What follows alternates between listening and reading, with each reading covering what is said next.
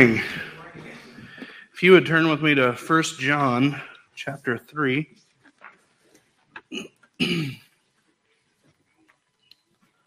this morning I'd like to look at verses 4 through 10.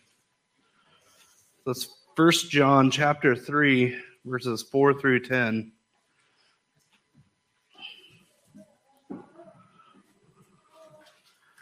And this morning, while just a couple of weeks ago, I gave the elders a list of scripture and messages for the, the coming month. Um, I imagine this morning this will have to just be a part one, and so it's going to delay our plans, but God is good. Amen. First John chapter 3, verses 4 through 10 says, Everyone who makes a practice of sinning also practices lawlessness. Sin is lawlessness. You know that he appeared in order to take away sins, and that in him there is no sin. No one who abides in him keeps on sinning. No one who keeps on sinning has either seen him or known him. Little children, let no one deceive you. Whoever practices righteousness is righteous as he is righteous. Whoever makes a practice of sinning is of the devil, for the devil has been sinning from the beginning. The reason the Son of God appeared was to destroy the works of the devil. No one born of God makes a practice of sinning, for God's seed abides in him, and he cannot keep on sinning because he has been born of God. By this it is evident who are the children of God and who are the children of the devil. Who does not practice righteousness is not of God, nor is the one who does not love his brother. Let's pray. Heavenly Father, we come to you this morning praising you. Praising you for you are holy, holy, holy. You are not like us. You are separate. You're not capable of sin, and yet our flesh always drags us to the pit of sin. You're incapable of doing anything that's unrighteous. You're incapable of lying. You're incapable of doing what's wrong. For you are the standard of what's right. You are love. You are truth. And Father, this morning, as we ponder those things, Father, if we know you, it has to result in worship. It has to result in a longing to see your face, a longing to be like you. Father, as we come to your word, it is our heart's desire, it's our cry, Father that you would make us to be more like you, that you would deliver us from this, this flesh, this bondage. And maybe, Father, even these thorns that are always dragging us down, always holding us back. Father, would you this morning in your Holy Spirit deliver us from this dragging? Deliver us from this bondage. Would you give us understanding? And would you further change our hearts to not only be delivered from sin, but God, that we, we might despise it as you do, that we might truly be changed. Help us this morning, Father, as we come to your word, that we might give you glory and honor, we pray. In Jesus' name, amen. Amen. Well, this morning, as we come to this text, this section um, that we see in verses 4 through 10, we have to come to an understanding the overall theme or that I see in this is how to distinguish between the children of God and the children of the devil. One of the hardest things as believers, one of the hardest things as, as elders in a church, is that we know that rightly inside the church, we're surrounded by wheat and we're surrounded by tares. We're surrounded by sheep and we're surrounded by goats. And oftentimes, um, they're very hard to distinguish between. Um, uh, if you remember, I didn't I didn't list this in the in the scriptures because I, I have way too many, and so we'll have to split it up. But if you remember the the parable of the wheat and the tares, it was that that wheat and tares, or wheat and weeds, uh, these specific weeds looked very much like wheat when it was growing up. And at some point, maybe you, they were hard to distinguish between. And you might think that what you're growing is something really good. Um, I remember when I was first the pastor here, and and Rusty and Greg came over, and I showed them the what I thought were peppers growing in my garden. I was pretty proud of them and wanted to see that you know I'm I'm on an extremely micro scale. I'm I'm trying to be a farmer too. I said, "Come look at my little garden," and and they looked at it, and I think it was Greg that said, "Well, you got some good looking weeds going there." I couldn't tell the difference. But someone with more expertise knew right off the bat that that is his enemy that's growing there in my garden, and you better get rid of those. But inside the church, it's not sometimes that easy. We do find here how we can distinguish between the two, but it has to also be in light of an infant Christian can look very much like the world. They can be very early in their sanctification. They can struggle with things that, that you and I would think aren't something to be struggled with. But we come to this text and it's something very different. This text is, is striking to the heart of the matter. It's going beyond, it's, it's not saying that none of us sin because we know we all sin. But in fact, it's addressing the practice of sin, the practice of a continuance of sin. So let's look at 1 John 3 4. It says, Everyone who makes a practice of sinning also practices lawlessness, for sin is lawlessness. Now, if you have the King James, and, and the King James is what I had this verse memorized in, um, it, it, says, it, it words it a little bit differently. It says that sin is transgression of the law. So everyone who makes a practice of sinning also practices lawlessness. Sin is transgression of the law. Um, as you and I uh, grew up learning different things, it's very often that we we studied vocabulary words. And when we come to the vocabulary word of sin, if we were to find anywhere in Scripture where there is a definition of the word sin, it's found here in this verse that sin is transgression of the law. I believe the ESV translates it just a little bit better, but it, it adds to the emphasis that sin is lawlessness. So first we to wrestle with this Greek word, we have to understand that sin is transgression of the law. What is the law? Ten Commandments. God's moral law is the Ten Commandments. When we break the commandments, we are transgressing the law. When we lie, we sin. When we steal, we sin. When we commit adultery, we sin. When we bow down before idols, we sin. When we when God isn't first in our life, we sin. When we take God's name in vain, we sin. When we don't honor our father and mother, we sin. When we murder, we sin. When we covet, we sin. Did I get them all? I missed one. Oh, when we don't honor the Sabbath to keep it holy, we sin. And so this morning, as, as you have known, uh, if, if, you've been here for very long, you'll notice that I come to this all the time and I, I, bring this up very often. And I say, Have you ever told a lie? And many of you probably go home and you say, Pastor Doug said it again. He asked us again, Did we ever tell a lie? We know that we all tell lies. And here he is saying it again. But what I am trying to do when I do this is to bring you back to the very simple definition of sin. It is, Have you sinned? The modern American man doesn't believe that he sinned. He, he thinks that he probably has, but he's not that bad of a guy. Therefore, everyone goes to heaven in his mind. All people are good.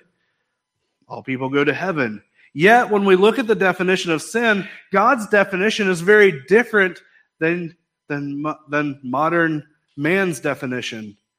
God's definition is you break the law, you sin.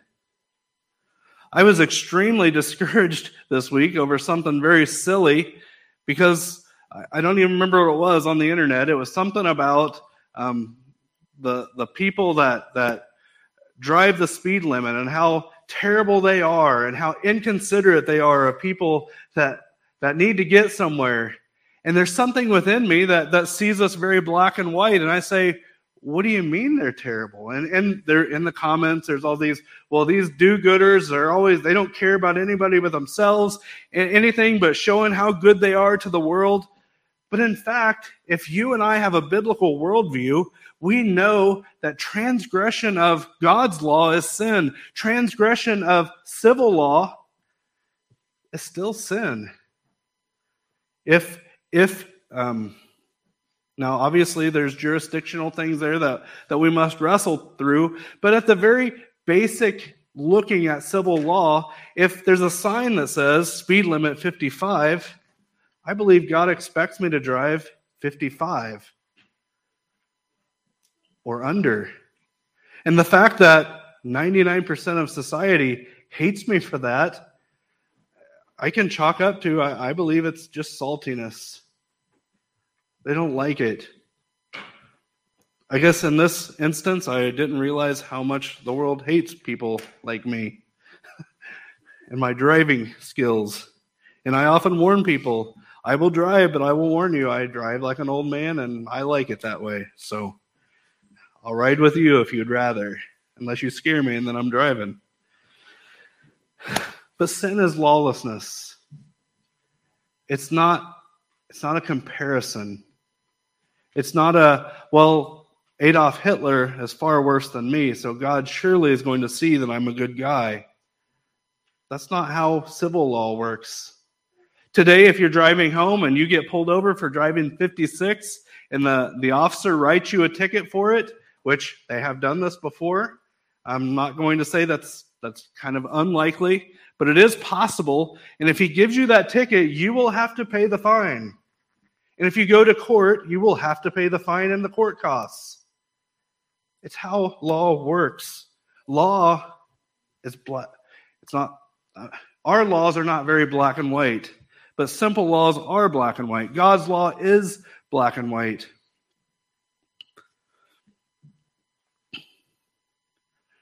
Sin is lawlessness. If you've lied, You've transgressed against your Creator. You have broken His law. You've went against what He said is good.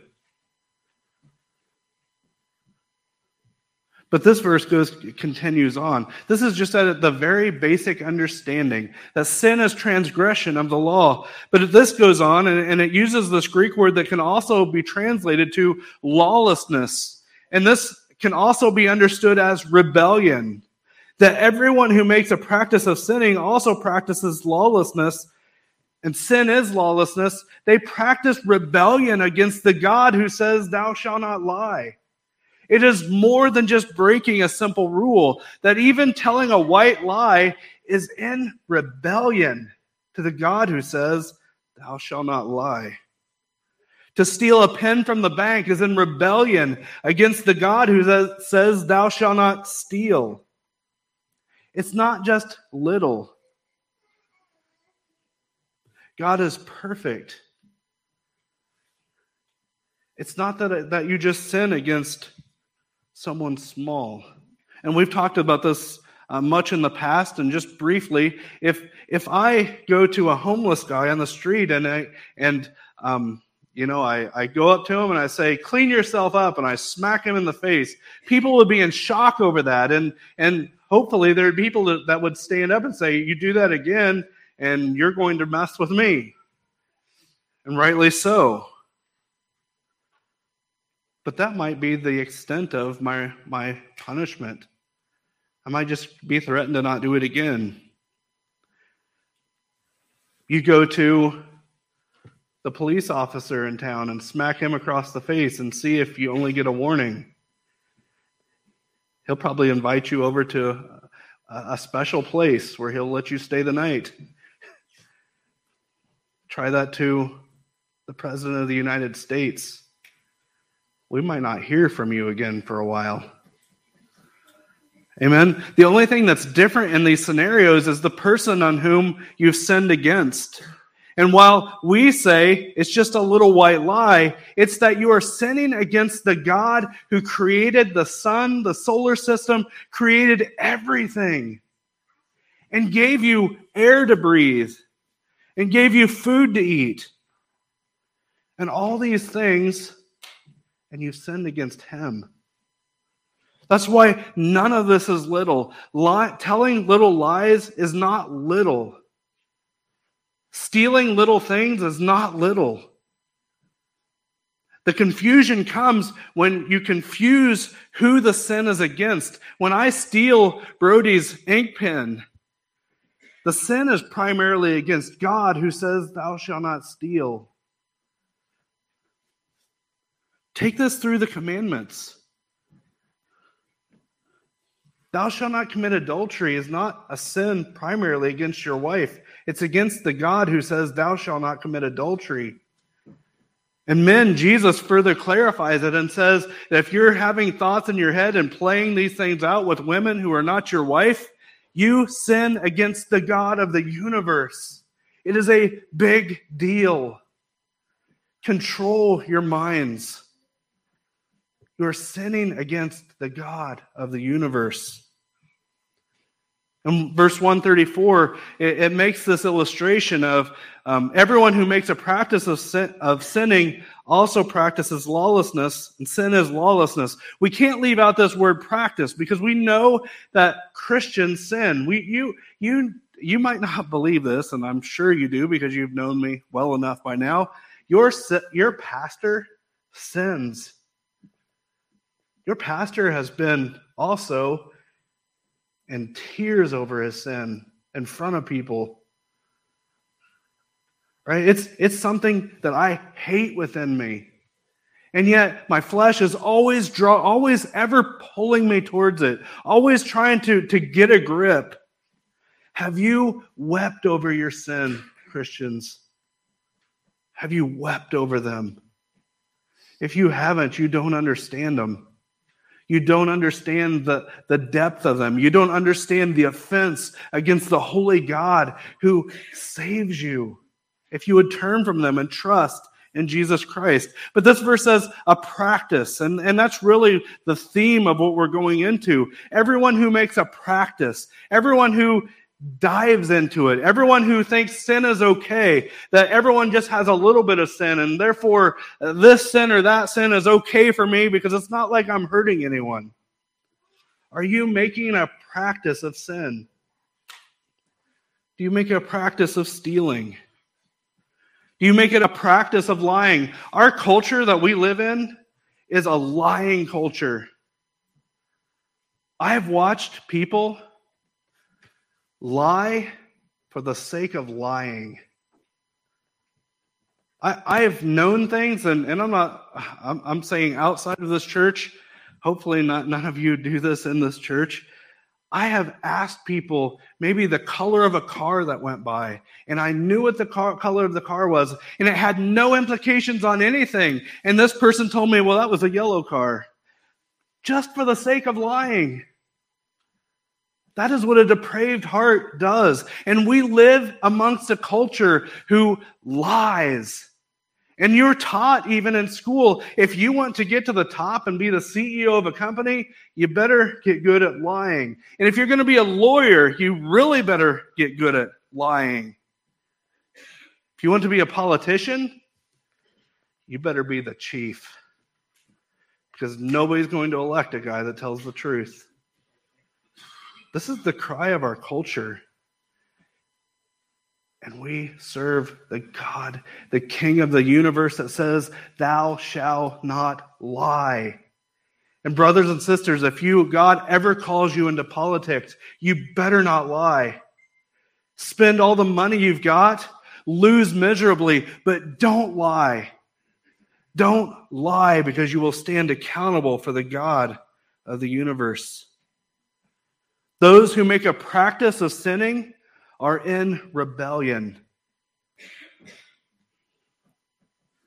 And, brothers and sisters,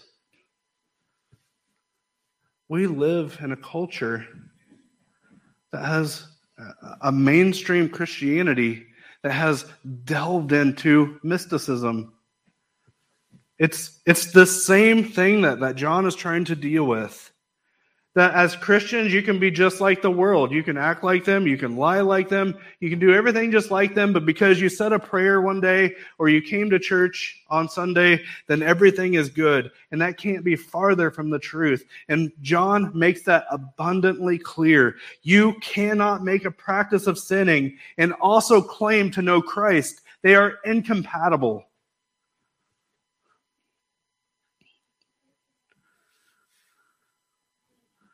So, as we look at God's law, we have to understand that Christians have a different relationship with God's law than the world does.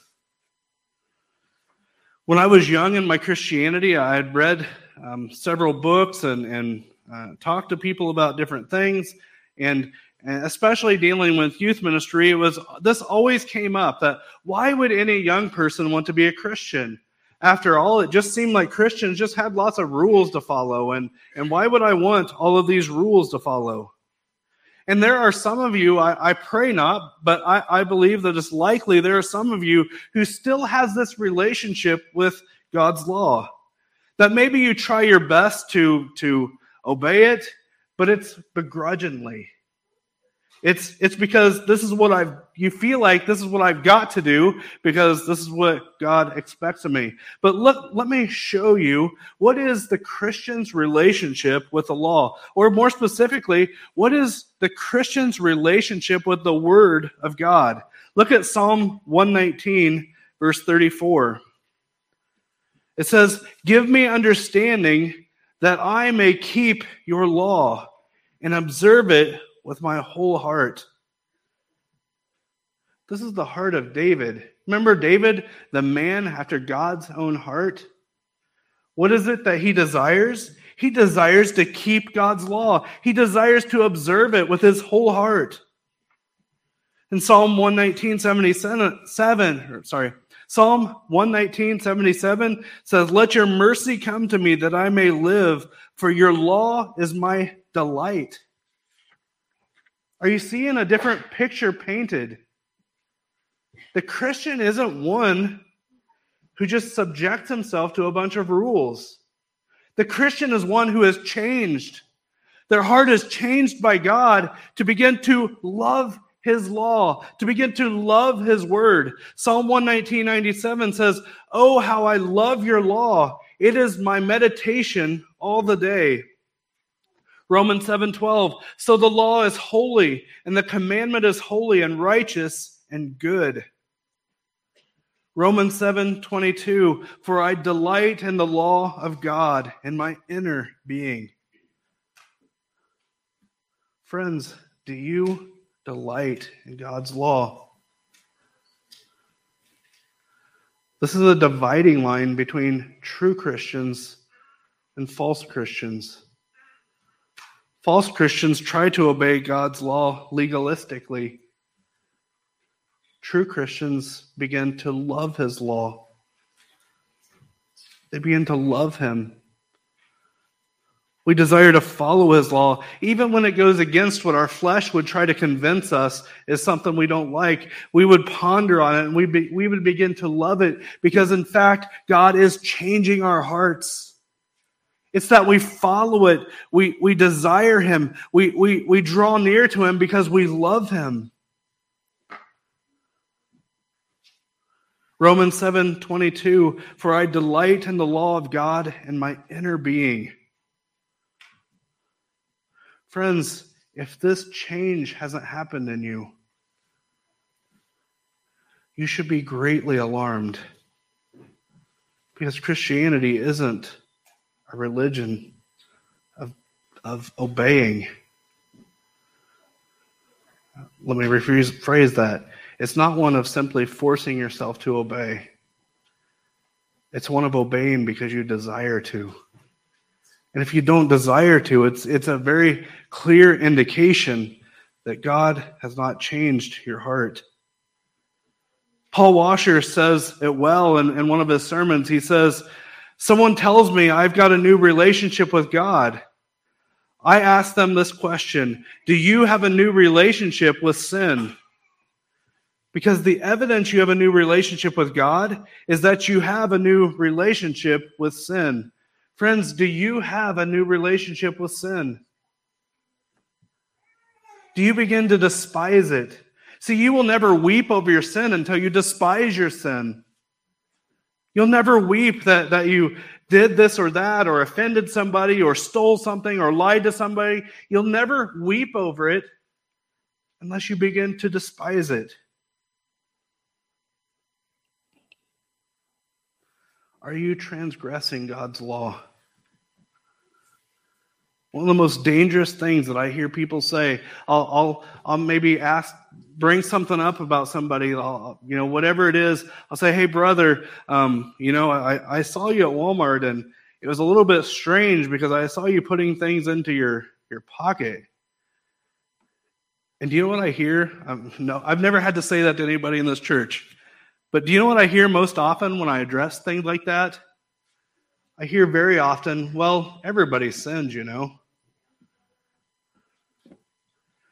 If that's your attitude, you should be deeply alarmed. Everybody does sin. But the believer, the genuine believer, is grieved over it. They weep over it.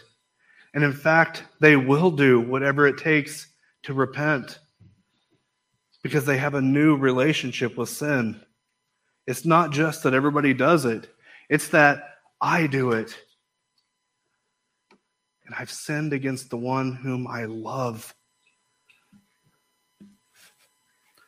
Now, in theology, when we look at sin, it's defined here simply that sin is transgression of the law, and we would call that the sin of commission.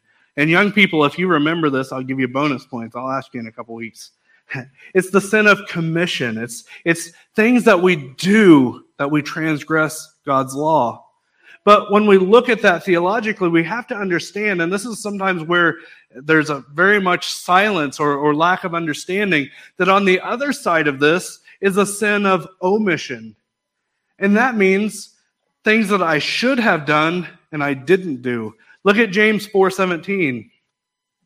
says so whoever knows the right thing to do and fails to do it for him it is sin we have the sin of commission, we have the sin of omission.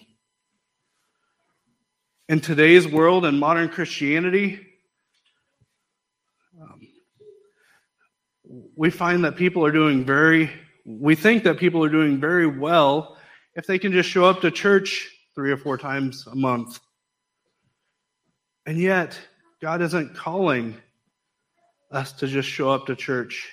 In fact, Christianity is a very life change. Your master changes. The one calling the shots in your life changes from you, your God before, to the God that was crucified on the cross and now devoting your allegiance to the one true God of the universe. Is he your king? Is, is the first commandment now true in your life that He is number one? That what He th- cares about is more important than what you care about? When I look at your life, when I look at your schedule, would I come to the conclusion that God is number one?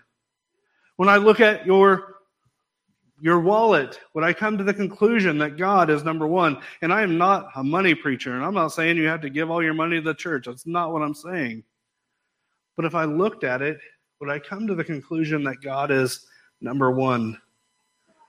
God never intended the church to be a group of elders and deacons who do all the work and so everybody can show up and and partake of the, the supper. God's called all of you to a function. God's called all of you to a work in Christ. You are all servants of Christ. Is your life being lived that way? For me, this is one of the hardest because I, it's very easy for me to. Um, it's very easy for me for you to give me a list of items and for me to avoid those items. But in this, it takes much prayer. It takes much understanding that I don't often see the things that I should do. I don't often know of the things that I should do. It takes diligence. But again, it also takes a heart that desires to be obedient. Are you serving Christ? Are you serving your church? Are you loving the people sitting next to you? I'm not saying, when you look around this room, I'm not saying, are you serving your friends? But the person that you know the least in this room, are you loving them too? Are you serving them too?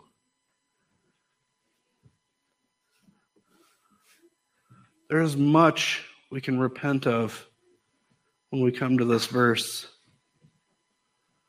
I have I've struggled much in my time with those or or to for those um, now I'm not saying this church but but in all churches we we have a, a we have a great man of God. And and um, um, let me let me gather my thoughts before I just ramble.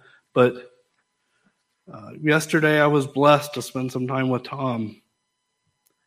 And there are some people in this church, you have sent him cards, you have encouraged him. And Tom, unable to get out of his bed, is literally coming to tears with how much that has meant to him. It is such a blessing. Know that it is such a blessing for your pastor to hear of these things going on. But I would tell you this morning this is not the normal thing in most churches. The normal thing in most churches is for even even an elder of the church, they would give their life to Christ, and then sometime they would they would go off to the nursing home, and and things would go well for a month or two, and then they would soon be forgotten. And and after maybe just a few years, a lot of the people in the church don't even know who this guy is anymore, let alone that he's at a nursing home. Brothers and sisters, this is sin of omission. I am blessed with hearing so many good things. Be encouraged. But if you're not this morning, look around the room. Find someone you don't know well. Love them. Bless them. Amen. Amen. Continuing on in First John. Maybe we'll we'll end after this one. First John or I'm sorry, yeah, first John 3 5. You know that he appeared in order to take away sins, and in him there is no sin. This is in reference to Christ. Let me read it once more. You know that he appeared in order to take away sins, and in him there is no sin. Now we in in just basic theology, we, we visit this very often you and I, um, you, you can't be saved unless you understand this about Christ that in him is no sin. He was the spotless lamb that was slain on our behalf. He was the perfect sacrifice.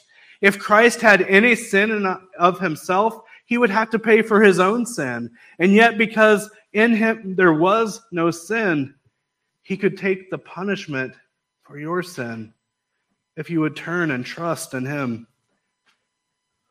He's the only way to heaven. There is no other perfect sacrifice. We're, we're reminded in the Bible that in the Old Testament, the sacrificial system that was set forth was only a pointer of the perfect sacrifice that was to come. Even the sacrificing the, the lambs in the temple and, and the, the, the animals and all these things. It was this big, bloody feast of blood that proclaimed to the world that one day God was going to send his son who would be the perfect sacrifice. That while though God is serious about sin, demonstrated by the, the, the streams of blood flowing from the temple. This was a this wasn't just slaughtering one animal. This was all day long slaughtering animals and blood. I believe, I have to believe there's streams of blood just flowing from the temple as a proclamation to the world that God is serious about sin.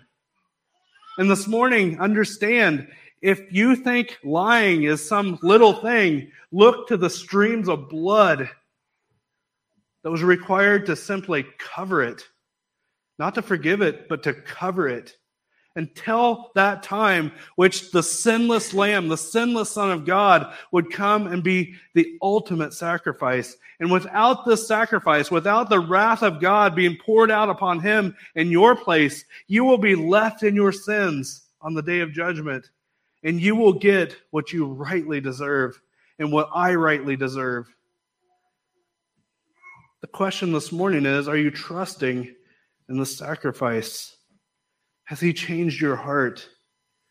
Has, you, has he drew you near?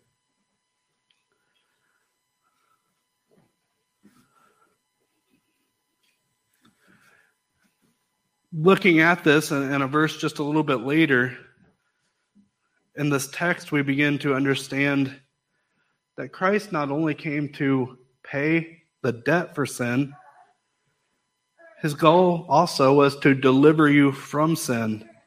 Look at 2 Corinthians 5:21. It says for our sake he made him to be sin who knew no sin, so that in him we might become the righteousness of God. It's further illustrated as we've looked several times in Ephesians 5 25 through 27. It says, Husbands, love your wives as Christ loved the church and gave himself up for her that he might sanctify her, having cleansed her by the washing of water with the word, so that he might present the church to himself in splendor, without spot or wrinkle or any such thing, that she might be holy and without blemish. Now, understand this. We find in this text that while Christ, and this is amazing, while he died for our sin, he also, in his will, died that we might be sanctified. It's actually the work of Christ on the cross was even more than to die for your sin. It was even more than to take the punishment for your sin. But it's that in his will, he has also paid the price that you might be sanctified from your sin that you might grow in holiness, that you might be set free from the, the slavery of sin. And we find this very clear and in throughout Scripture. And my question this morning, when we look at mainstream Christianity, we see this, well, you, you can just say a prayer or do this or that, and you can live like everybody else, and everything is good because when you were 12 years old, you came to VBS and came forward. That is extreme. That's it's so contrary to scripture, but it's even contrary to the work of Christ. Because Christ in his work says he came to purify the church. So my question this morning to you is if if you have come to know Christ, if you have repented and put your trust in him as your savior and he has saved you, we see that the next progression is that you become more and more and more like him because that is his plan. And so when I look out to someone who says, I'm a Christian, I just, I just, you know, I, I just don't have time for all that stuff. Or, um, you know, this, this is how everybody else lives. Surely it's good enough for God. My question to you is, is, are you saying that Christ is a failure? Because it's exactly what it's saying. If you can say that you can become a Christian and continue to live just like the world and behave like the world, you're, you're either you're either you're saying one of two things. you're either saying you don't know Christ at all, you just don't know that, or you're saying he's a failure. It's extremely serious. The practice of sin for a Christian is completely contradictory. It doesn't make sense. It doesn't make sense in light of Scripture. It doesn't make sense in light of Christ. Now, I'm not saying you don't, I'm not saying you're perfect. But the continual practice of sin, and then to aggravate it, the, the, the self justification of sin is to call Christ a failure. Because the Word of God says He will purify you. In fact, if you go down the, the, the road of, of discipline, the Bible says God will discipline those whom he loves. If you are genuinely born again and you try to stay on the world track, he probably is going to knock sense into you and you're not going to enjoy it. If you're living as the world does and he's not doing that, he's either a derelict father or you don't know him. He hasn't saved you. And this morning, and um, I'll jump clear to the to a summary of, of where we've been. This text makes it clear how we're to look at the children of God versus the children of the devil. We see that the children of God, number one, love his law and they love the truth. Two, they don't practice rebellion or lawlessness. And three, they practice righteousness. And we'll, we'll hit on that more next week. Uh, and we, we've hit on it today. They don't practice the sin of omission, they practice righteousness. The children of the devil, on the other hand, they don't practice righteousness, they serve themselves. Secondly, they hate the law. They, they do not stand in the truth. They're liars. And it's, it's, in a sense, it's why it makes the wheat and tares sometimes hard to differentiate between because the tares continue to cry out, I'm wheat, I'm wheat. Either to deceive the, the, so, the, the, the one who reaps or to deceive themselves, to make themselves feel better to feel like on the day of harvest that they will be amongst the grain, and yet they're just weeds. This morning, I would ask you are you a child of God? Have you turned from your sin and trusted in Christ? See, we, we, say, we say this a lot that you have to repent. Repentance is actually a gift from God, too. You can't repent without him. It's actually his work as well. And so it's really, if you have not repented, it's a sign that he's not working at all. And friends, if that's true of you, if you're if you are living in sins of commission or living in sins of omission, if this is true, you should be greatly alarmed and you should draw near to Christ. Draw near to him. Read his word. Seek him until he changes you. Seek him until you know that you found him. Seek him until your heart begins to say, I love his law. I love his word. I love it. And when it contradicts what the people at the colleges and all these things are saying, I still love it and I still believe it because he is truth. And he has, in his scripture, he's even said he uses foolish things of the world to confound the wise. Men throughout history have always risen up and they say, We know more than him. We know more than your book because we have science and we have this and we have that. And all through history, over and over, you see these men fall into disaster.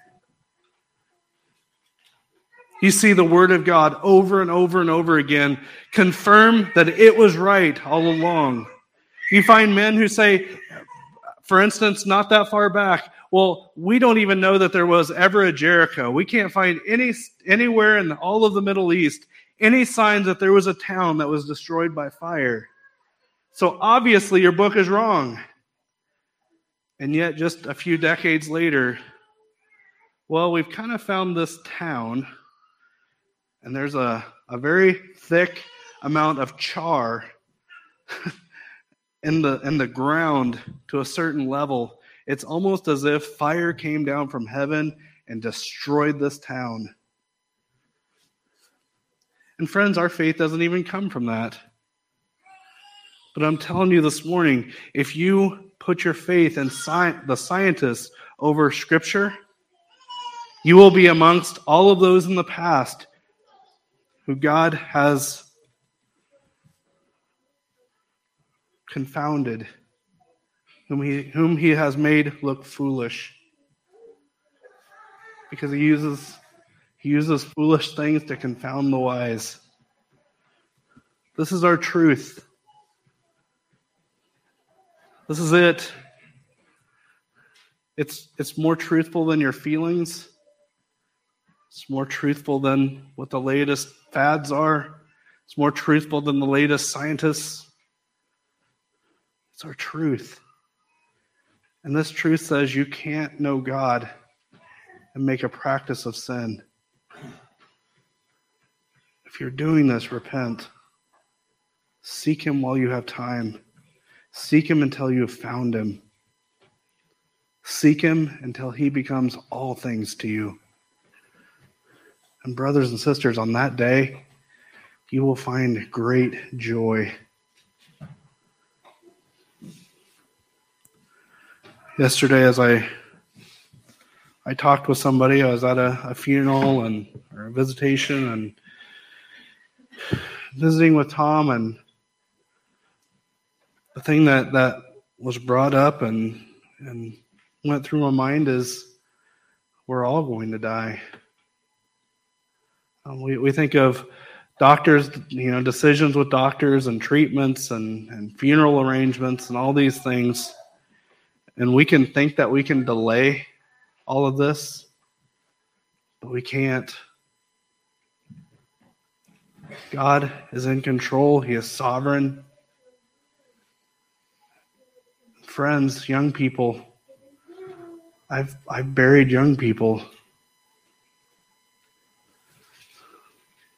middle aged people, you might think you have two decades or three or four. I've buried middle aged people. None of us are guaranteed another day. Don't delay this. Seek Christ while you have time. If you're living in a pattern of sin, repent. And brothers and sisters, if you're not, Continue to beat your flesh into subjection. There's nothing more important than serving our King. Begin praying this week. How could I serve him better? How could I serve his church better?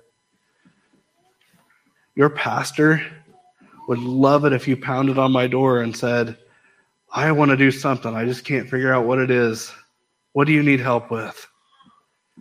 Or I feel like God's calling me to do this or that or whatever. It's way better news than, I don't know, whatever my average thing is. I think my average thing is my computer's acting up. and that's uh, obviously you're my friends. I want to help you. But more important is your relationship with Christ. Amen. If you're enthralled by the sin of the world, I can tell you from the other side, it's only deceived you. The grass is greener on this side. Doesn't look like it from your side, but it's it's greener on this side by a long ways. Trust Christ. Amen. Amen. Let's pray. Heavenly Father, thank you for this day. Thank you for all of my friends here today. Thank you, Father, that, that every Sunday I get to, to come forth and share your word and, and in front of friends. And Father, there are none in this room that, that I don't consider my friend. And yet, Father, that has driven me for a deep desire that they, they know you deeply Father, for all of us, may we be ever as Paul and, and, and seeking and, and aspiring and, and wrestling with our flesh that we might beat it into subjection, that we might glorify you.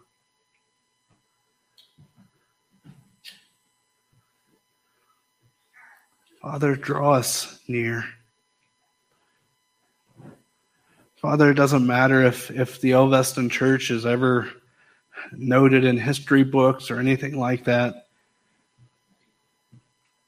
But God, may our hearts, may our desire be that we be holy unto you, that we be that we glorify you.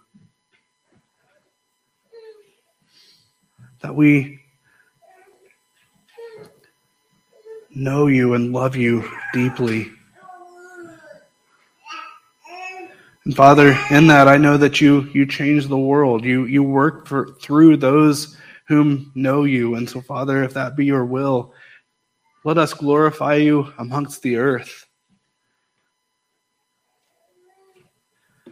Father, if I have friends here that, that don't know you, if it's just a charade or if it's just an act, or if, it, if it's even a struggle that maybe they're not even trying to act, Father, I pray that you would draw them that you would give them new hearts, that your name would be glorified in the greatest miracle of all the earth, that you saved someone,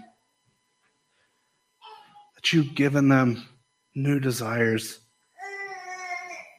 And Father, for this church, I pray that we would be a church that loves, that we don't make it a practice of committing the sin of omission to where we're not loving our brothers and sisters as we should but that you're glorified in how we love each other. Father, we thank you in Jesus' name. Amen.